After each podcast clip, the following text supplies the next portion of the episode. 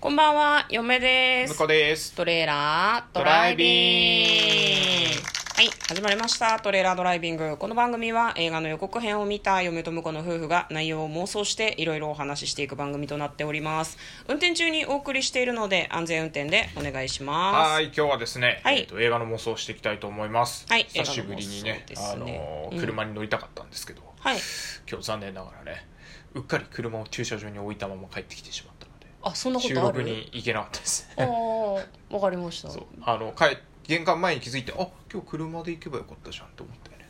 はあ 暑さで参ってるのかもしれませんね。うん、相当暑いからね。はい。じゃあ今日も映画の妄想をしていきます。今日妄想する映画はこちらです。きっとまた会える。2020年8月21日公開143分の映画です。今回はインド映画ですね。はいハートフル系インド映画かなというふうに予告を見ていて思ったんですけれども、まずは予告編の方を復習して内容の方を妄想していきたいと思います。はい、ます。時は90年代大学にこう進学してきた若い男性がいらっしゃいます大学生活の不思議な魅力は知らない者が出会い友情を育み永遠の友になるということだとか言ってまあ寮生活を始めるんですねどっか地方から出てきたのかなでその寮でお友達ができるっぽいんだけど彼が配属された寮はですね負け犬寮というふうに呼ばれているんですね。何が負け犬なのかっていうのはちょっと分かんないんだけどなんかね部屋と食事が変わるだけだよっていうふうには友達に言われるんだけど、うん本当にそれだけなのかなっていうふうにちょっと嫁は思ったんだけど、グリフィンドール的なことですかね。グリフィンドール？スリザリンがあれでしょ？あえそうなの？純血じゃなかったっけ？ああまあだから純潔とかそういう目線でいくとね。だから成績とかも関係あるんじゃないのかなうんわかんないけど、まあそうね。まあそれはあとは都会に住んでる人はいい量で、はい。田舎から来た人はなんか知らんけど負け犬寮に入れられちゃうとか、そういうのがあるんかもしれんね。その辺は特に予告では描かれてなかったんですけどで主人公の男性はですねある素敵な女性に恋をするんですね。でもその女の人はねもうキャンパスを歩いてるだけで20人ぐらい男性がついてくるぐらい人気者のマドンナ的な存在、歩きづらかろうと思いますけどね、うん。でもなんかね主人公の男性とちょっといい雰囲気になったりとかもするんですね。でなんでその寮が負け犬寮と呼ばれてるかっていうとなんか多分各寮対抗の運動会みたいなのがインドの大学にはあるのかな？なんかそれでいろんな試合をしているんだけど毎年負けてるらしいのね、はいはい。で今年こそは勝つぞっていう風にみんなで頑張って団結してそれに取り組むんだけど急に30年後っていうのが出るんだよね、え待って待って。試合どうなったって思ったんだけど30年後多分主人公が結婚した相手との間に生まれた子供がなんか怪我してる？のかなって病院で入院してるんだよね。で仲間たちに連絡を取ってお前のためならみんな駆けつけるだろうみたいに言われているなんか助けてもらうのかなっていう感じでした。だから何ですかね。友達は離れていてもどこにいても駆けつける。友情は永遠だっていうなんかこう多分映画の主題的なことが予告編の一番最後に。こう語られていて、まあ、それがきっとまた会えるという映画のようです。はい。じゃあ内容の方妄想していきましょ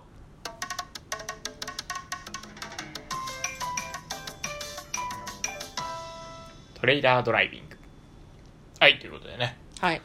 なんか、あの、愉快な感じだね。ちょっとコメディ風な感じでも作ってるっぽかったしね。あそうだね、うん。コメディの雰囲気あるね、ハートフルコメディっていう感じだろうね、うん。嫁はね予告を見ていて途中ぐらいまでは絶対、絶対運動会でうんなんかインド系ガチバトル入るなと思ったんだけど、そういう話じゃなくてちょっとえーって思いましたねああ、なるほどね。肩透かしくらった感そじ。でもさ、うん。ああいう青春ものでさ、うん。学生のまんまガッてこう、言ってくカタルシスはもう見尽くしてきてるから、まあね。あの、その先、うん。あの、大学生活ってさ、人生終わりじゃないからさ、そうそうそう。その先が描かれてるっていうのは結構なんか興味あるなと思った、僕は逆に。ああなるほどね。30年後っていうのが割とありな方。そうそうそうそう。ありだし、まあなんか、うん。感覚的にも近いじゃない今、あーまあ確かにね、うん、学校卒業してからもうすぐうん。20年みたいなさ、そうだね。あうん。20 10年そうだね。20年近く経つからっていうのもあって、なんかそういう先のうん。あの話をやってくれるっていうのはなかなかいいような気がするけどね。なるほど、まあその見る人たちも若者が見てもなんだろう共感できるかもしれないし、年配の人が見てもああ若い頃ってこうだったよねっていうふうに共感しやすいかもしれないよね、だからだからやっぱりあの、予告編通り、うん。あれじゃないかな。あの結果は分かんないままラストまでいくんじゃないかなと思うんだよね。あ結局負けたのか勝ったのか勝ったのかは分からないっていうのが、こうシーン変わって30年後の話が進んでいく中で、うん。ちょっとずつ分かっていくなるほど。可能だと思いますよ。143分あるから。あ長いね。うん。さすがインド映いや画です。もうもうインド映画は長いと思ってるさすがっすね。逆に200分を切っていることに嫁は驚愕しています。そうね。だから、あのーバーフバリみたいなうん。感じでこうメインのはなんかこうシーンがうん。あの過去のあ未来の今現在か。今はいはい現在のうん。おじさんたちの話の中で断片的に過去がっていうよりはうん。ガーッと学生時代編バーッとやってうんうんそのままあの突然30年後に飛んでうんバーッと過去編をやってほしいなっていう。で徐々にこう、うん。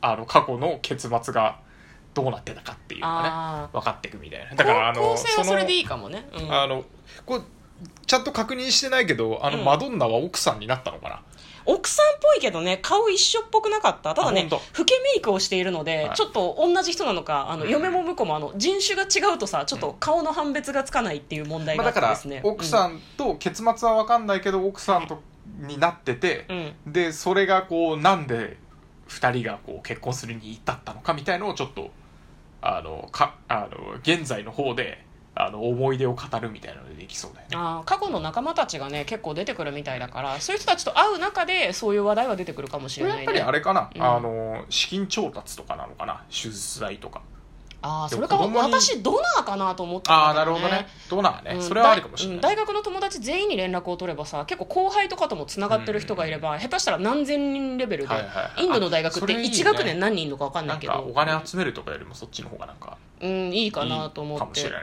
その何かがでも怪我してる様子だったからね。ドナーって感じでもないのかしら。臓器を損傷しちゃったからドナーが必要みたいなこと。でもそれ結構緊急でね、うん。なんか慢性な病気じゃないとなかなか移植ってないような気がする。そうなんか事故に遭ってるっぽかったからな。特殊な血液型とかなのかもね。わかんない事故にあって、うん。足とかがもうあの切断してしまって、うん。大好きやってたスポーツができないとかなのかもしれない。えいやだから義足とかで、あの何スポーツができるようにとか、はいはいはいはい。ものすげえ車椅子作ってあの車椅子バスケするとか,、うんうんうんうん。だからそっちかもしれないね。ああなるほどね。だからままたもう一度夢を失った息子に対してうん。あの子供か。子供に対して、うんうん。あのもう一度夢を持たせてあげるために、あのあの頃の仲間たちがうんうんうんうん。集って、あの落ちこぼれでもねうん。あのトップを目指すんだっていう、うんそれ夢に向かって走るみたいのがこうん。うリンクしていくそうだね。なんかその血液を上げるとか臓器を上げるとかだとその個人じゃなくてもう体の一部を上げるみたいな感じだけどそうではなくって彼らがこう社会に出ていろんな能力を身につけてきたから君のためにいろいろできるって。負け犬って僕たちは呼ばれてたけど今はそのお金はそんなにないけど人の役に立つ仕事してて君の役にも立てるみたいな感じの展開になるとまあそのすごく収束させやすいかなというふうに思うんだけど。これだから結末わかんないから、うん。あの最後こうもうちょっとなんかここが足りないみたいな、うん。これさえあればみたいな時に、うん。あの嫌なことを言ってた。ライバルがね。ライバルがね敵のね首相がね。うん。なんかスリザリンのマルフォイがやってくるみたいなことだよね。やってくるみたいなことですよね、うん。いやこれは熱い展開ですよね。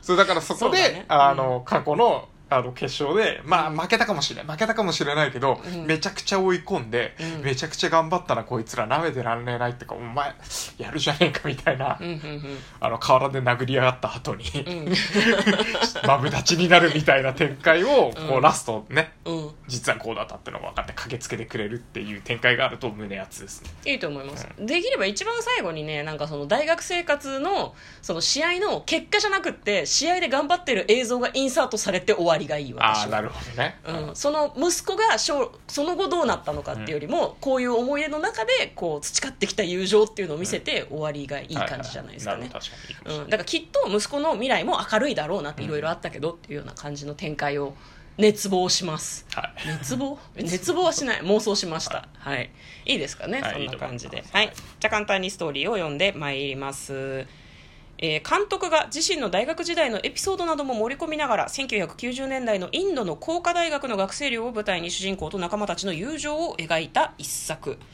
えー息子が受験に失敗し病院に担ぎ込まれた兄。えなええうん息子息子が担ぎ込まれたように見えたんだけど、うんえーそこへ今は親世代となった悪友たちが集まり兄の息子を励ますため学生時代の奮闘記を語り始める、うんうん。90年代インドでもトップクラスのベンボンベイ工科大学に入学した兄だったが学生寮は負け犬ばかりが集まると言われるボロボロの4号寮に振り分けられる。兄と4号寮の仲間たちは寮対抗の競技会で負け犬寮の汚名を返上すべく知恵とやる気と団結力でさまざまな競技を勝ち抜いていくのだがというお話だそうです、失礼。なんで兄が担ぎ込まれたんだろうねなんだろうね。兄の息子が 5, 5時かな？兄の息子は受験に失敗してもう絶望だとあで兄はぶっ倒れて担ぎ込まれちゃうってこと？っていうことかもしれないあなるほだから、はい。い、やお前の息子を受験失敗したぐらいで諦めんじゃねえよって励ましに来てくれるのか。それだとでも話が全然つながってこないぞ。息子のためにじゃねえのか。違うみたいだ。いややっぱ兄のためにだ。な兄のためになんだな。わかりました、まあ予告編の方もねすごくリズミカルでねこうなんか楽しそうな感じの予告編だったので、皆さんも見てみてはいかがでしょうか。ということで嫁とトレーラードドライビングまったねー